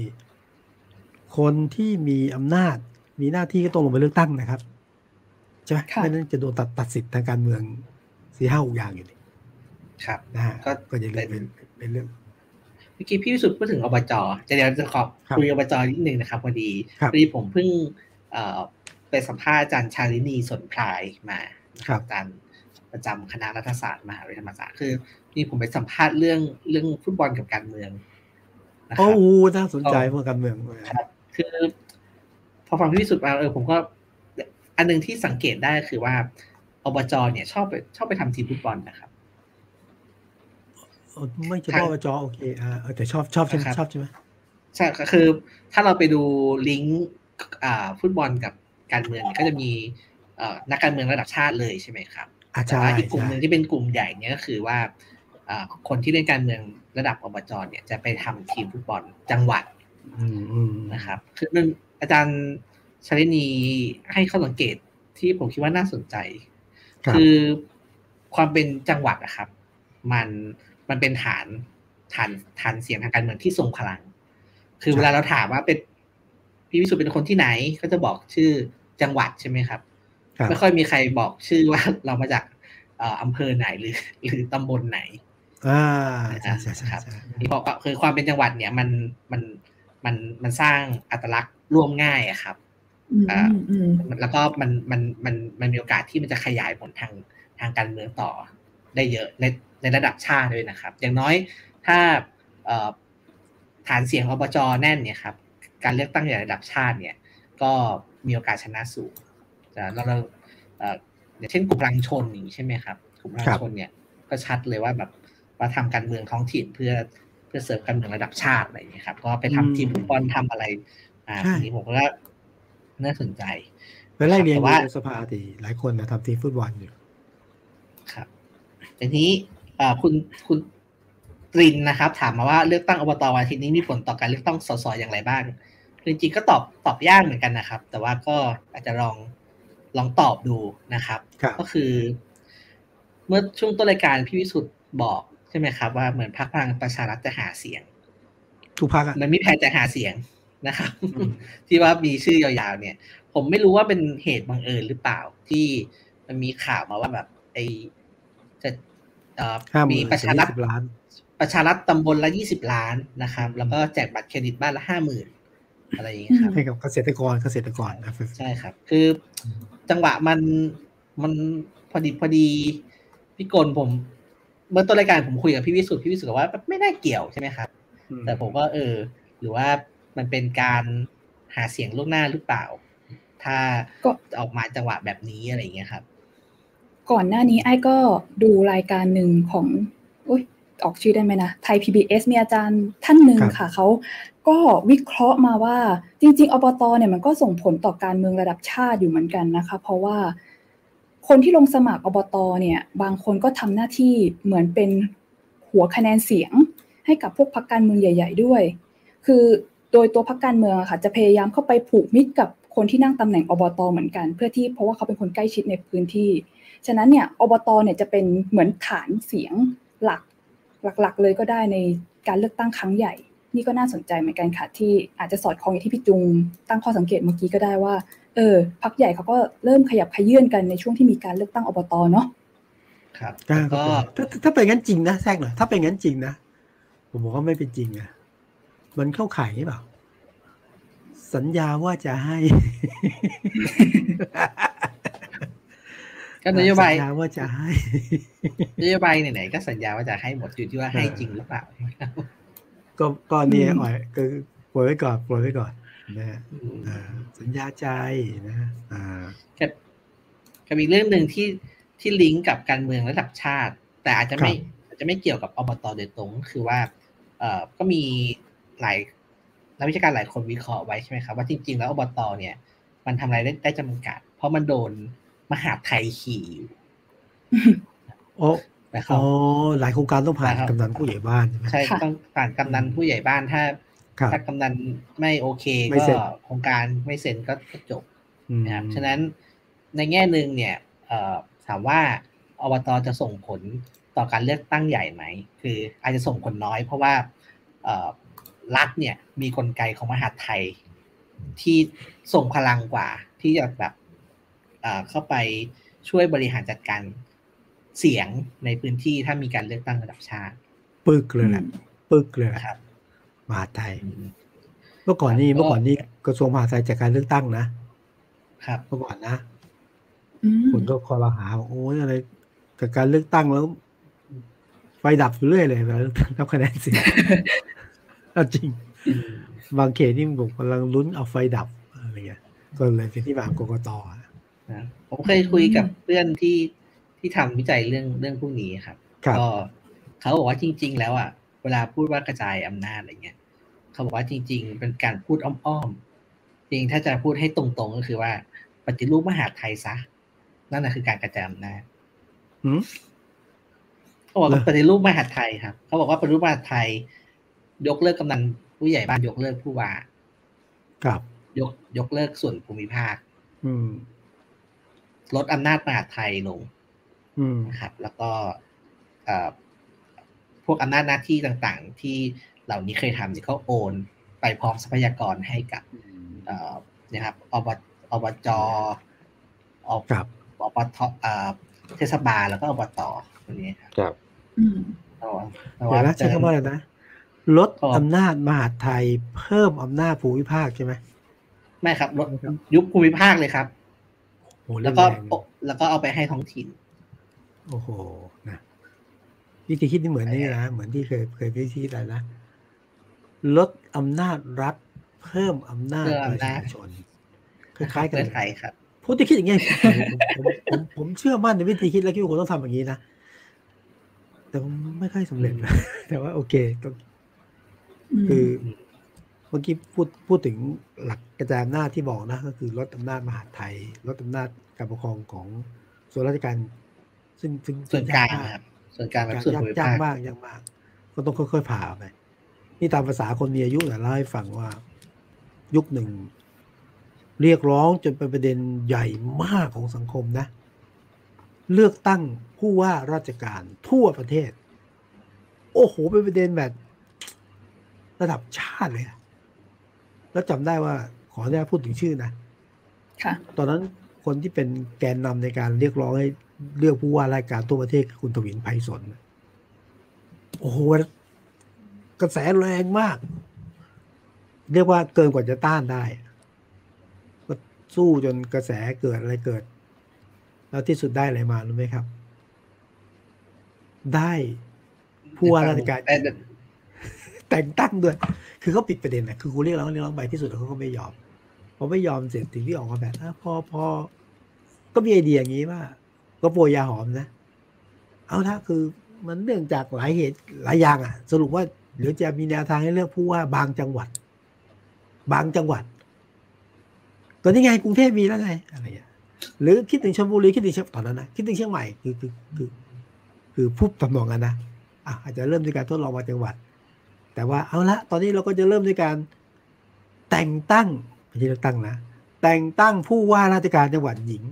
ผู้หญิงอะ่ะเป็นผู้ว่าราชการจังหวัดเมื่อก่อนไม่มีนะคือประเด็นหลักก็คือเรียกร้องเลือกผู้ว่า มันมันไปไม่ถึงอะแต่ไปไม่ถึงนะคือกำลังบอกว่ากลไกของมหาดไทยในรัฐที่แข็งมากเขาไม่ยอมหรอกอืมนะฮะไอ้ยาหอมเรื่องมาจังหวัดยังไม่ได้เลย แต่ก็เบี่ยงประเด็นเอาละเพื่อผมจะได้ผู้ว่าราชการจังหวัดหญิงคนแรกน่าจะเป็นนครนายกมั้งคือดีใจที่ผู้หญิงเป็นผู้ว่าได้แต่ว่า เออเนาะลองดูไหมล่ะ เลือกตั้งรอบนี้เนี่ย นอกจากประกาศเอาละเรื่องอื่นๆที่หาที่การคุยอยู่นะ เรื่องแก่รัฐธรรมนูญเรื่องอะไรเงี้ยนะ เอาเพศสภาพก็ได้แต่ว่าอีกประเด็น ถ้าใครชูไม่รู้ไม่รู้จะควรซื้อประเด็นไหมสนับสนุนให้มีการเลือกตั้งผู้ว่าราชการจังหวัด ทั่วประเทศอะหรือบางจังหวัดก็ได้ไม่แน่นะ ฝากไว้ด้วย ครับ เพราะว่างั้นคือ ประเด็นนี้ก็น่าสนใจครับแต่เพราะว่ามันครับมันต้องคิดคิดคิดทั้งหมดเลยครับ ถ้าเลือกตั้งผู้ว่าแล้ว เอ่อผมก็ก็ตอนนี้เราเลือกตั้งอบจอยู่แล้วไงครับ ก็ยุบผู้ว่าไปเถิดจะมีทับซ้อนหลายอย่างนะคะแล้วใช่ครับมันจะมีแบบ มาจากการเลือกตั้งหลายคนหน้าซ้อนทับกันนะครับมันคือแบบแต่คือทางในทางหนึ่งคือถ้าเลือกตั้งผู้ว่าก็ก็ขอให้เป็นเลือกตั้งผู้ว่า แล้วก็ไปอ่าอยู่ที่ท้องถิ่นทั้งหมดเลยครับอืม สมคิดโอนอำนาจสมโอคิดนทรัดีพยากรคิดไปคิดแบบใจร้อน แต่ก็คนต้องคิดนะ ผมที่ใจเย็นทีละสเต็ปได้ไหมแล้วผมคิดแข็งยังไงไหมผมอยากเห็นการเลือกผู้ว่าจริงนะเมื่อก่อนผมรู้สึกว่าเฮ้ยต้องเลือกมันทุกจังหวัดเลยพอตอนหลังเห็นความแข็งแกร่งของอีกฝั่งที่ไม่ยอมให้ก็ทอนหน้าจอะ ผมคิดใหม่ไว้ยเฮ้ยอยากเห็นการเลือกตั้งผู้ว่าทั้งสิบจังหวัดได้ไหม ก่อนที่จะไม่มีชีวิตอยู่ในโลกเทเลผมนะ ทีละสเต็ปแต่ต้องแต่มันต้องคิดอย่างเงี้ยต้องคิดแบบเปลี่ยนเลยกับ กับวิธีคิดแบบค่อยเป็นไปต้องคู่กันไปนะฮะแต่มหาไทยแข็งเนาะครับ พูดถึงเลือกตั้งผู้ว่าจริงก็มีกรุงเทพใช่ไหมครับที่สุดที่หลายคนก็ลุ้นกัน แล้วก็คุยเรื่องนี้กันมาสองสามสัปดาห์ว่าเออเหมือนกับจะเตรียมเลือกตั้งผู้ว่ากรุงเทพกัน แคนดิเดตแคนดิเดตพักนู้นพักนี้ แต่ว่าก็ก็รอ คนก็คนก็เก่งกันใช่ไหมครับว่าเอ่อหลังจากเลือกตั้งอบตแล้ว ต่อไปก็จะเป็นเลือกตั้งผู้ว่ากรุงเทพนี่ผมครับผมแทรกคุณตรงนิดหนึ่งครับ กรุงเทพเนี่ยเขาเลือกมานานแล้วนะแล้วมีอยู่ยุคครับหนึ่งเนี่ยเขาเกิดจากยุคผู้ว่ากรุงเทพเลยนะคือมีพักพักการเมืองพักหนึ่งอะคุมมหาดไทย แล้วก็ผู้ว่ากทมเนี่ย เป็นอีกพักหนึ่งทะเลาะกันใหญ่เลยอืมคนละกลุ่มเลยคนละพักคนละขั้วเลยแต่ว่าจริงกทมกทมจริงๆเนี่ยนะหน้าที่คล้ายๆเทศบาลนะครับ หลายอย่างต้องขึ้นกับมหาดไทยนะมหาดไทยไม่เซ็นนี่ไม่ได้นะก็ทะเลาะกันขัดแย้งกันจนกระทั่งมีไอเดียจะยุบการเลือกตั้งผู้ว่านะกลับไปแต่งตั้งเหมือนเดิมนะแต่ว่านั่นแหละ เสียงประชาชนก็ไม่ยอมช่วยได้เหมือนกันเสียงประชาชนนี่มีสำคัญนะ ที่สุดต้องมีการเลือกตั้งผู้ว่ากรุงเทพมหานครหวงแหนะหวงหวงผู้ว่าดีไม่ดียังไงก็อย่าเพิ่งทุบทิ้งเลยครับตอนเลยนี้ก็เมื่อกี้คุณจุงจะพาไปไหนเนี่ยมาก็จะบอกว่า อย่างเลือกตั้งผู้ว่ากรุงเทพเราก็ไม่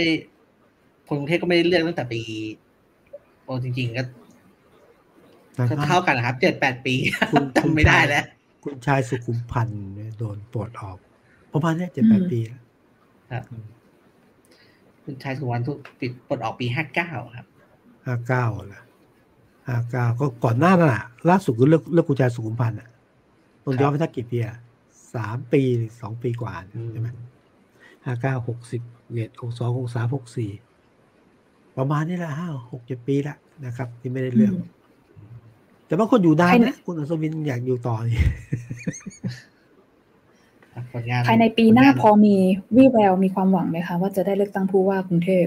โอ้น่าน่าจะนะก็คงอยากให้เดาเลือกเดาว่าน่าจะอยากให้เลือกอืมเป็นเป็นสนามสุดท้ายก่อน ก่อนจะเลือกที่ตั้งเป็นเลือกตั้งใหญ่ใหญ่ใช่ใช่คือ ก็คงอยากให้เลือกก็หนึ่งก็คงอั้นไม่อยู่อะนะสองก็คือว่าผู้ว่ากรุงเทพเนี่ยก็มีผลนะ พักไหนได้ผู้ว่าเนี่ยมันก็ มันก็สามารถที่จะคุมกลไกหลายๆอย่างอะอย่างนั้นก็เอื้อหรือสับสนต่อการให้ได้มาถึงสสอยู่เหมือนกัน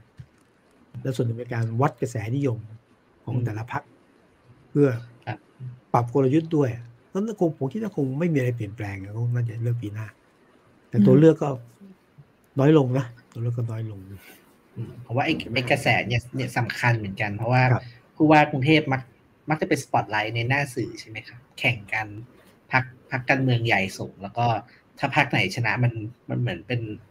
มันได้โมเมนตัมทางการเมืองครับกำลังมากรุงเทพเลยนะอืมก็ก็เลือกจีหนึ่งที่สนามมันแปลเปลี่ยนนะเลือกกันแล้วแต่กระแสแล้วแต่ประเด็นและความนิยมแต่ละยุคด้วยนะมันมันไม่มันไม่ใช่การจัดตั้งแบบ แบบตายตัวใช่ไหมกรุงเทพนี่เป็นแปลเปลี่ยนเยอะมากแปลเปลี่ยนเยอะมากนะเคยได้เดี่ยวก็มีนี่ใช่ไหมไอ้คุณคุณสมัครสุทรเวชเนี่ย ถ้าผมจะไม่ผิดรู้สึกจะได้แบบ ได้เพราะคุณสมัครนี่ใช่ไหมยังไงนะครับ คุณสมัครสุทรเวชเนี่ย ก็จะไม่ได้สมัครไม่ได้ไม่ได้สังกัดพักนี่ครับผม อ่าผู้ว่า อยากใช้ผมเลือกผม อืมมีคุณ ครับผมก็ขอยัดประชาสัมพันธ์นิดนึงนะครับ เกี่ยวกับเรื่องเรื่องเลือกตั้งอบตวันวันอังคารหน้านะครับ วันอังคารหน้าเป็นตรงกับวันที่แบบนึงนะครับขอดูวันที่สามสิบพฤศจิกาวันที่สามวันที่สามสิบพฤศจิกาครับ ตอนทุกครึ่งนะครับ วันวันวันออนวันนะครับรายการทอคาทอของเรานะครับ ก็จะชวนอาจารย์นัทกรวิทิตานนท์นะครับ มาวิเคราะห์นี่ครับ การเลือกตั้งอบตหวังว่าจนถึงวันอังคารเราเลือกตั้งกันวันอาทิตย์ใช่ไหมครับวันอาทิตย์วันอังคารวันที่วันอังคารเนี่ย หวังว่ากกตจะเผยแพร่ข้อมูลบางส่วนมาให้เราได้คิดได้วิเคราะห์ต่อนะครับจำนวนผู้ใช้สิทธิ์ออกมาเท่าไหร่ผลการเลือกตั้งถ้าได้นะครับ ก็ครับ ก็อาจจะได้เห็นนะครับ อาจารย์นัทกรแจ้งว่าอาทิตย์นี้แกก็จะลงพื้นที่ไปสังเกตการด้วย นะก็จะมีบทวิเคราะห์จากพื้นที่มาด้วยนะครับ ก็ใครสนใจเรื่องวันอังคารทุ่มครึ่งครับ ใครใครสนใจเรื่องเลือกตั้งท้องถิ่นการเมืองท้องถิ่นที่จะส่งผลกระทบต่อการเมืองระดับชาติยังไง ก็อยากชวนชวนฟังครับ อ่า สนใจผมสนใจ เพราะว่า แต่ถ้าลุกก่อนก็ดีนะเพราะจริงอยากฟังในวันนี้เลยเพราะว่ายังยังรู้ทำไมคนสนใจน้อยอะไรเงี้ยแล้วเอ๊ะมัน ใกล้ชิดประชาชนแล้วทำไมให้มีความสำคัญมากขึ้นอย่างเงี้ยนะแล้วไม่มีการแทรกแซงแต่การเมืองจริงหรือเปล่าเนี่ยไม่รู้ก็ต้องต้องฝังวันอังคารแล้ววันอังคารย้ำวันอังคารทุ่มครึ่งนะวันอังคารครับ ซึ่งประเด็นที่คนสนใจกันตอนนี้อ้ายคิดว่าก็คงไม่พ้นเรื่องการควบรวม d t แทกับ True เรามาคุยถึงเรื่องนี้จะปิดท้ายกันสักหน่อยดีกว่าค่ะ ครับสั้นๆครับ พี่วิสุทธ์ใช้ค่ายไหนอยู่ครับ ผมใช้ทุก ผมเคยใช้ทุกค่าย ตอนนี้ใช้สองค่าย คือการใช้ปกติจริงผมผมก็สลับแต่ผมก็ใช้สามค่าย มันมีสามค่ายใช่ไหมครับผมก็จริงมีห้านะครับจริงมีห้ามันมีใช่ใช่มันมีของรัฐวิสาหกิจด้วยของแคทกับของนะครับเออใช่ทำไมคนไม่คิดถึงมันพีโอทีอะไร อะไรเก่าไม่รู้นะแต่ว่าอย่างที่บอกคือเวลาผมอย่างน้อยเนี่ย ผมในถ้าผู้บริโภคผมมีสิทธิ์เลือกสองสาสองค่ายตัดไปแล้วกันนะผมก็มีอำนาจในการต่อรองเนาะค่ะเฮ้ยโอคือผมเวลาผมจะเปลี่ยนให้ผมผมมีเรื่องติดขัดผมรู้สึกว่าไม่แฟร์ผมก็ไปคุย อะเขาก็แอบคิดพี่พี่เรามีโปรลับนะแต่พี่ไม่ย้ายค่าย อันนี้เรื่องจริงนะถ้าพี่ไม่ย้ายค่ายนะนั่นแปลว่าอะไรเพราะว่า ถ้าไม่ผูกขาดอ ยู่แบบเจ้าเดียวเนี่ยเราผู้บริโภคยังมีสิทธิ์ในการเลือกและต่อรองได้ระดับหนึ่งใช่ไหมที่นี่การควบรวมระหว่างทูกับดีแท็เนี่ยโอเคละในเชิงทางธุรกิจเราเข้าใจอยู่ว่าทำให้ธุรกิจมันแข็งแกร่งนะแล้วก็การอธิบายของผู้ประกอบการคือว่าเอ้ยทำให้เกิดการพัฒนาก้าวทันกับโลกเทคโนโลยีใหม่ใช่ไหมก็จะเป็นประโยชน์กับผู้บริโภคผู้ใช้ในประเทศ อุตสาหกรรมธุรกิจนี้ก็จะโตขึ้นนะประเทศเราก็จะก้าวหน้าไปพระอันก็ก็อธิบาย ก็ก็จริงในแง่ผู้ประกอบการนะครับ แล้วไม่รู้ไม่ไม่รวมถึงเม็ดเงินที่พวกเราจะได้ที่ก็ก็มหาศาล แต่ว่าในแง่ของเราไง ในแง่ของผู้ที่ต้องใช้บริการ ผู้ต้องไม่ค่อยมีทางเลือกอะคือจากสามเหลือสองเนี่ย ผมคิดว่าอำนาจการต่อรองของผมเนี่ย ก็น้อยลงไป ตอนนี้ก็คือ ตอนนี้มันเขาเรียกไงเป็น เป็นเป็นธุรกิจที่กึ่งกึ่งผูกขาดอยู่แล้วอะถ้ายิ่งผูกขาดมากก็ยิ่ง ยิ่งทำให้อำนาจต่อรองเยอะลงน้อยลง น้อยลงเนี่ยผมก็เป็นห่วง ถ้าเกิดเขาบอกว่าอะผมจะขึ้นราคาพี่แหละเฮ้ยสองเจ้าก็จะคุยกันหัวราคากัน เราก็เราก็ไม่ค่อยมีสิทธิ์เลือกอะใช่ไหมมีโปรโมชั่นพิเศษเลยพี่ปรากฏว่าสองเจ้าโปรโมชั่นเหมือนกันแทบเหมือนกันเลยมาหัวกันอย่างเงี้ย นี่ไม่บวกขึ้นนะ แค่หัวกันเราก็ไม่มีโอกาสเลือกละก็ก็เป็นกังวลนะว่าเฮ้ยแล้วธุรกิจควบรวมยิ่งธุรกิจขนาดใหญ่ของธุรคมนาคมเนี่ย มันมันเป็นธุรกิจที่ควบรวมได้เหรอประชาชนไม่มีสิทธิ์ที่จะเลือกบ้างเหรอรัฐทำอะไรอยู่อ้าวจริงวันนี้เราเห็นไหมธุรกิจบางธุรกิจตั้งแต่ปากท้องอะผูกขาดหมดเลยกำหนดราคาหมดเลย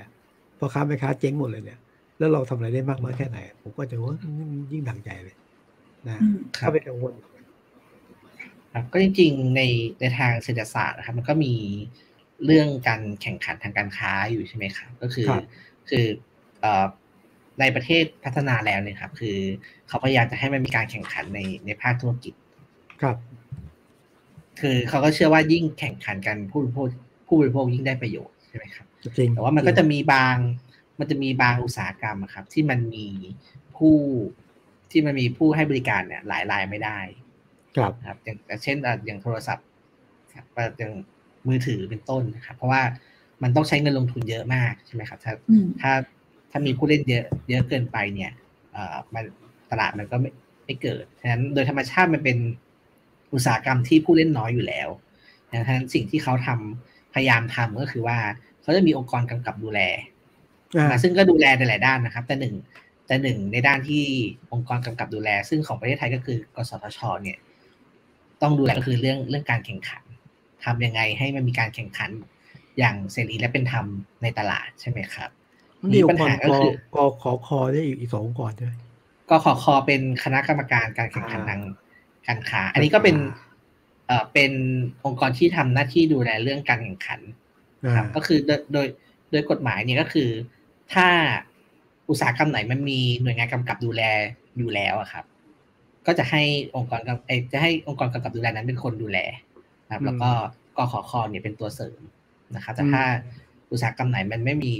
องค์กรกำกับดูแลโดยเฉพาะกขคก็จะเข้าไปดูแลอะไรอย่างนี้ครับพี่วิสุทธิ์ครับทีนี้หลักคือกสทชใช่ไหมกสคือในกรณีนี้แหละมันเป็นกสทชเนาะอย่างน้อยกสทช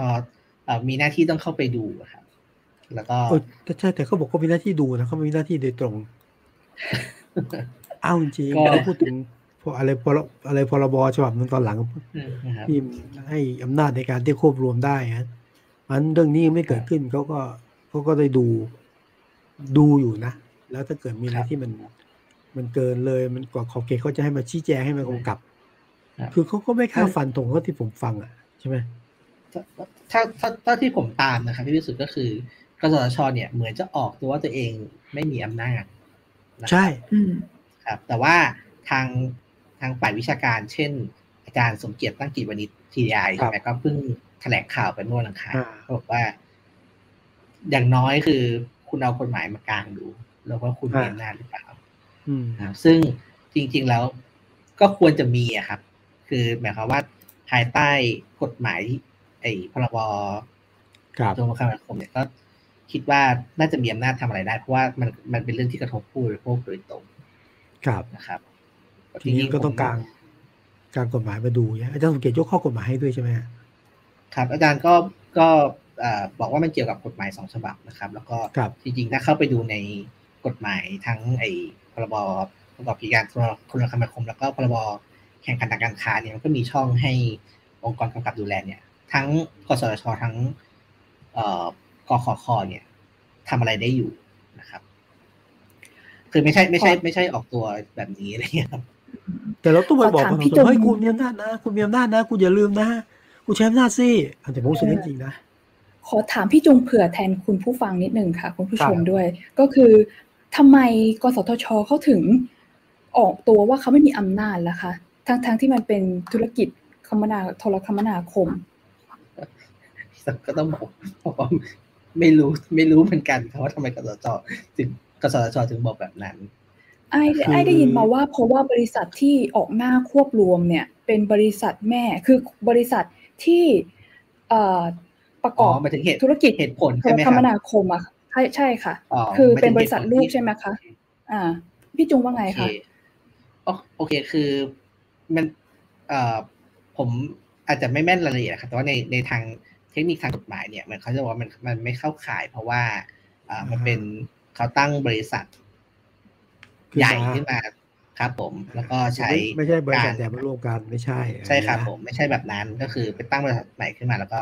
ขึ้นมาเอ่อซื้อหุ้นจากครับทั้งทั้งสองบริษัทนะครับแต่ว่าประเด็นนี้จริงๆอาจารย์สมเกียรติก็ได้โต้แย้งไว้เหมือนกันนะครับ ก็คือครับเอ่อเขาตั้งชื่อดีลนี้ว่าเป็น equal partnership ใช่ไหมครับ ก็คือเป็นหุ้นส่วนที่เท่าเทียมกันอืมลองดูที่ดีครับผม ครับผม แต่ว่าอาจารย์บอกเลยครับว่าเอ่อไม่ว่าจะเรียกว่าอะไรครับ แต่ว่าผลในทางเศรษฐศาสตร์มันคือการลดจำนวนผู้ประกอบการนะครับ ซึ่งมันก็ให้ผลเป็นการควบรวมอะครับอ่าซึ่งหุ้นส่วนผู้ประกอบการที่เท่าเทียมครับ หุ้นส่วนของผู้ประกอบการที่เท่าเทียมกัน แต่ผู้บริโภคไม่ไม่เกี่ยวตัวเราน้อยลงครับ คือผลผลในทางตลาดเนี่ยมันคือ มันมันให้ผลเป็นการควบรวม เพราะเพราะว่าจำนวนผู้เล่นในตลาดมันลดลงใช่นะครับใช่ซึ่งเอ่อพอเนี่ยครับมันเป็นเอ่อบางคนใช้คำว่าเป็นการประดิษฐ์คำขึ้นมาใช่ไหมครับพี่วิสุทธ์อืมว่าฮะเอ่อมีมีคำใหม่มาใช้อธิบาย ซึ่งเราอยากชวนไปอ่านงานสื่อชิ้นหนึ่งของ ของวันโอวันนะครับ ครับ ซึ่งผมเองเป็นเป็นผมและกับกับกองบรรณาธิการเนี่ยเอ่อครับเขียนเรื่องนี้ครับคือเราเขียนเรื่องดีลเทสโก้โลตัสกับแมคโครครับอ่แต่ว่าเราสนใจไปดูว่าในช่วงที่เขาทำดีลซื้อขายกันเนี่ย สื่อในหน้าสื่อเนี่ย เขาพูดถึงดีลนี้กันยังไงบ้าง มันดีลนี้ถูกใช้ ถูกให้เหตุผลแบบไหนว่าทำได้หรือทำไม่ได้ยังไงนะครับ แล้วก็เห็นกันอยู่ว่าเอ่อในในในในงานชิ้นนะครับ ก็ก็พอพอเห็นกันอยู่ว่าเออวิธีที่อาจจะให้เหตุผลหรือสร้างสร้างความชอบธรรมในการควบรวมเนี่ย มันก็มีรูปแบบที่น่าสนใจอยู่ครับนะครับ เป็นสเต็ปเลยครับ ตั้งแต่เอ่อเปิดตัวว่าจะมีการควบรวมมาล่วงหน้าประมาณปีหนึ่งแล้วก็วิธีการเอ่อ ใช้คำหรือว่าเอ่อให้เหตุผลในในสื่อครับ ก็จะเปลี่ยนไปเรื่อยๆตามตามเงื่อนเวลานะครับ แล้วก็วิธีให้เหตุผลของกสทช เนี่ยก็โดยบังเอิญนะครับไม่รู้บังเอิญหรือโดยบังเอิญนะเหมือนกับข่าวที่เอ่อออกมาก่อนหน้านั้นเป็นระยะระยะ คือมันเป็นคำอธิบายที่เป็นชุดเดียวกันแบบ ลงตัวดีมากเลยครับ อยากชวนพี่วิสุทธ์แล้วก็เอ่อ คุณผู้ฟังไปไปลองอ่านดูนะอ่านคได้รับแล้วมามาแล้วใช่ไหมอ่านได้แล้วใช่ไหมอ่านได้แล้วครับอ่านได้เอ่อเราโอเคแล้วผมเข้าไปหางานชิ้นเราทำไปสักก็พักได้หนึ่งแล้วครับ ดีดีดีเพราะว่าอยากอ่านเหมือนกันเพราะว่าฟัง ผมอ่านที่ผมฟังอาจารย์คุณหมอปะหมอวิทย์ประวิทย์ใช่ไหมครับหมอลี่อะลี่สถาพครัรบเนี่ยที่เป็นกวงสศาชครับผมหมอบอกว่า จริง ๆ ทางทั้งสองฝั่งอะทั้งทรูทั้งดีแท็บอกว่าเป็น เป็นแค่การแสดงเจตนารมณ์ว่าจะรวมกัน ครับนะแล้วก็หาทางเจรจาหาข้อยุตินี่คือทางผู้ประกอบการคุยกับทางกสทชครับแต่ว่าหมอลี่เขาก็ตีความว่าไม่ว่าคุณจะเรียกว่าอะไร มันคือการควบรวมกิจการ ซึ่งจริงๆก็เป็นกึ่งผูกขาดอยู่แล้ว คุณกำลังจะผูกขาดมากขึ้น นี่นี่หนึ่งในกสทชเสียงข้างน้อยก็มีความเห็นอย่างนั้นครับ เดี๋ยวขอไปอ่านเพิ่มเติมนะฮะตามที่ครับจุงพูดถึงอยากต้องมาหาข้อมูลเพิ่อยามกเติมอยากอยากอยากแซวนิดนึงครับ ก็คือเอ่อเมื่อกี้เอ่อไอที่พี่พี่วิสุทธ์บอกว่าหมอลี่หมอลี่ให้สัมภาษณ์ใช่ไหมครับครับคือจริงๆแล้วเอ่อ บอกว่าเป็นการแสดงเจตนารมณ์เฉยๆใช่ไหมครับแต่ว่าใช่ถ้าใครตามข่าวเนี่ยจะเห็นว่าเขาออกราคาหุ้นกันมาแล้วว่าว่าหุ้นว่าหุ้นนี้เอ่อหุ้นดีแท็ราคาเท่าไหร่หุ้น หุ้นซูราคาเท่าไหร่อะคือเป็นการแสดงเจตเป็นการแสดงเจตนารมณ์ที่มีราคาสแบบหุ้นออกมาแล้ว แล้วก็ทันทีที่มีข่าวเนี่ย หุ้นก็ขึ้นกันนะครับ ครับเอ่อผมอยากเอ่อ ผมว่าสนุกดีครับ ก็คืออาจารย์สมเกียรติในงานแถลงข่าวอาจารย์ชี้ให้เห็นนะครับว่า มีข่าวว่า True กับ d t แทจะควบรวม แต่หุ้น AS ขึ้นด้วยอะใช่ใช่ครับหมายความว่าตลาดเนี่ยคู่แข่งน้อยก็ลงอืมตลาดก็รับรู้ว่าเอ่ออุตสาหกรรมน่าจะแข่งขันน้อยลง แล้วก็ใช่ AS อาจจะได้ประโยชน์จากทางอ้อมจากดีลนี้ด้วยเหมือนกัน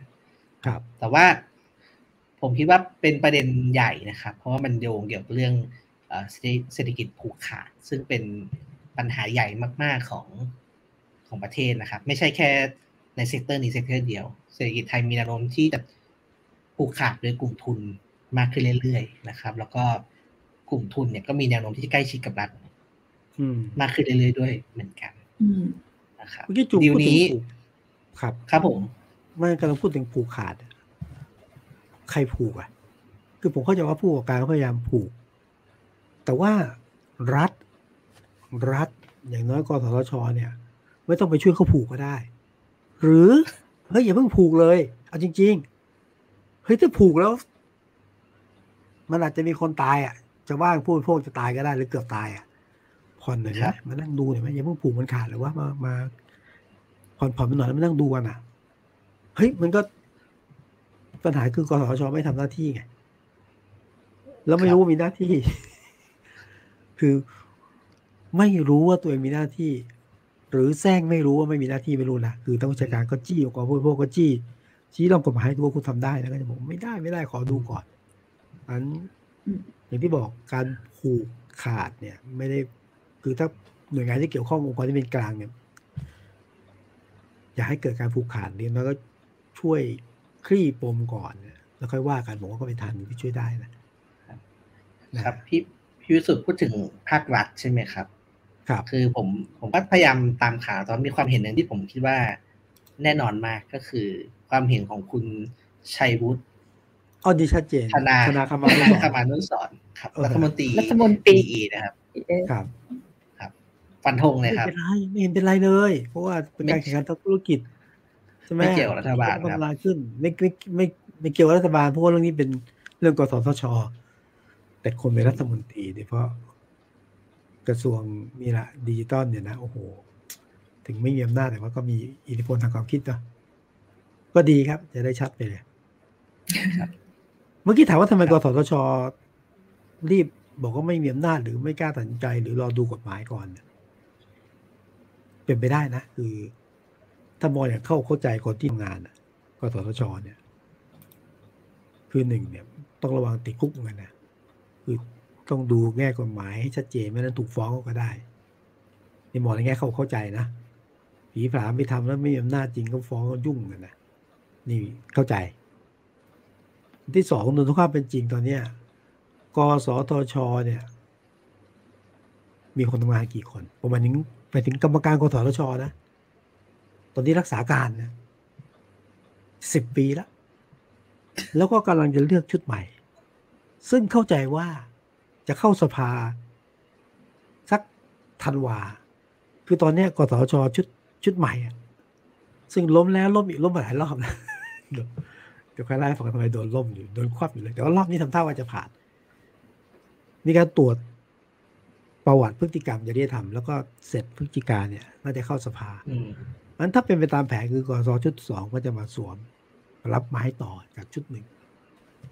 ถ้าผมอยู่ตรงชุดหนึ่งอะผมขี้เกียจรับ ผมรับทำไมผมเสี่ยงไป ผมรอ คืออืมไม่ไม่ทำอะไรหรือว่ารอดูไปดีกว่า จะมานั่งบงนั่งเบรกว่าผมจะลุกจากเก้าอี้อยู่แล้วลุกอย่างสวยๆดีกว่า ครับ แต่ว่าเอ่อผมคุยกับนักวิเคราะห์บางท่านนะครับเพราะว่าครับก็ จะเปลี่ยนกสทชเหรอ เอาชัวร์เลย เอาให้ผ่านชุดนี้แหละ เออจะได้เป็นผ่าเป็นความเห็นนะครับผมครับก็เป็นคนดูว่าจะจะได้ผ่านไหมคว่ำมาหลายรอบครับแต่ผมว่าชุดนี้ได้ผ่านปรากฏ แต่จะไม่ครบทั้งทุกคนก็อยู่จริที่งๆอยาวุกฒิชวนสภาครับ ครับวุฒิสภาอยู่กับใครอีกเรื่องหนึงครับ ก็อยากชวนทุกคนนะครับ จับตาดีลนี้นะครับ ช่วงช่วงนี้เป็นข่าวก็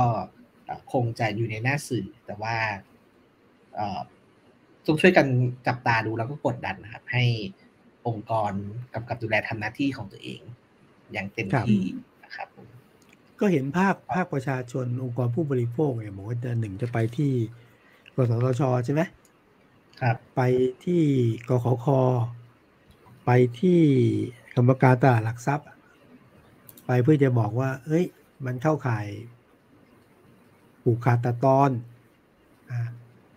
นะไปเพราะว่าจะบอกว่า เอ้ย หน่วยงานคุณต้องยืนข้างประชาชนยังพิจารณาเรื่องนี้ใหม่ได้ภายใต้อำนาจตัวบทกฎหมายที่มีอยู่ ก็จะมีช่องทางนะแต่ผมเป็นคนเชื่ออย่างนี้ผมเป็นคนเชื่อแบบไม่ค่อยแต่มีเหตุผลนะแต่ถึงแม้ว่า ถึงแม้จะไม่ค่อยมีความหวังคือเชื่อว่าหลายเรื่องเสียง ผมเป็นคนเชื่อเรื่องเสียงประชาชน people voice เปล่งเสียงเข้ามามากบางทีมันก็ช่วยได้ บางทีไม่ต้องอาศัยกฎหมายมากคือกฎหมายมันมีแล้วก็ช่วยให้ช่วยให้สถานการณ์จะดีขึ้นก็ได้นะเสียงประชาชนคือเสียงสวรรค์นะต้องช่วยกันเปล่งด้วยช่วยกันแสดงด้วยเหตุด้วยผลนะครับ ครับผมก็ลาไปด้วยการเปล่งเสียงของประชาชนนะครับพี่วิสุทธิ์ครับ ว่าวันนี้ช่วยกันคุเพลินช่วยกันคุยเพลินอืมนะครับผมครับอ่าขอบพระคุณก็ทุกท่านเลยที่อยู่กันครับทั้งดูทั้งฟังทั้งชมนะฮะค่ะแล้วก็ย้อนหลังได้นะฮะมีความสุขมากที่คุยกับคนรุ่นใหม่จงคุณจึงนะแล้มาวสอนหน้าก็หรือจะมีมามีมีอะไรฝากไหมตอนวันอังคารก็อ่าฝากประอย่าชาลืชนมวันอังคารอย่าลืมก็ใครสนใจทุ่มครึ่งเลือกตั้งท้องถิ่นนะครับ ทุ่มครึ่ง นะครับครับ วันอังคารอืมที่สามสิบพฤศจิกายนครับครับผมครับวันนี้ก็แล้วก็ลาทุทุกกท่าวันนไปพก่ฤอนหัสครับสองทุ่มครึ่งต้องติดตามอย่าลืมกลับมาเจอกันนะคะครับอ่าสำหรับวันนี้ขอลาไปก่อนค่ะ สวัสดีครับ สวัสดีครับ สวัสดีครับครับสวัสดีค่ะ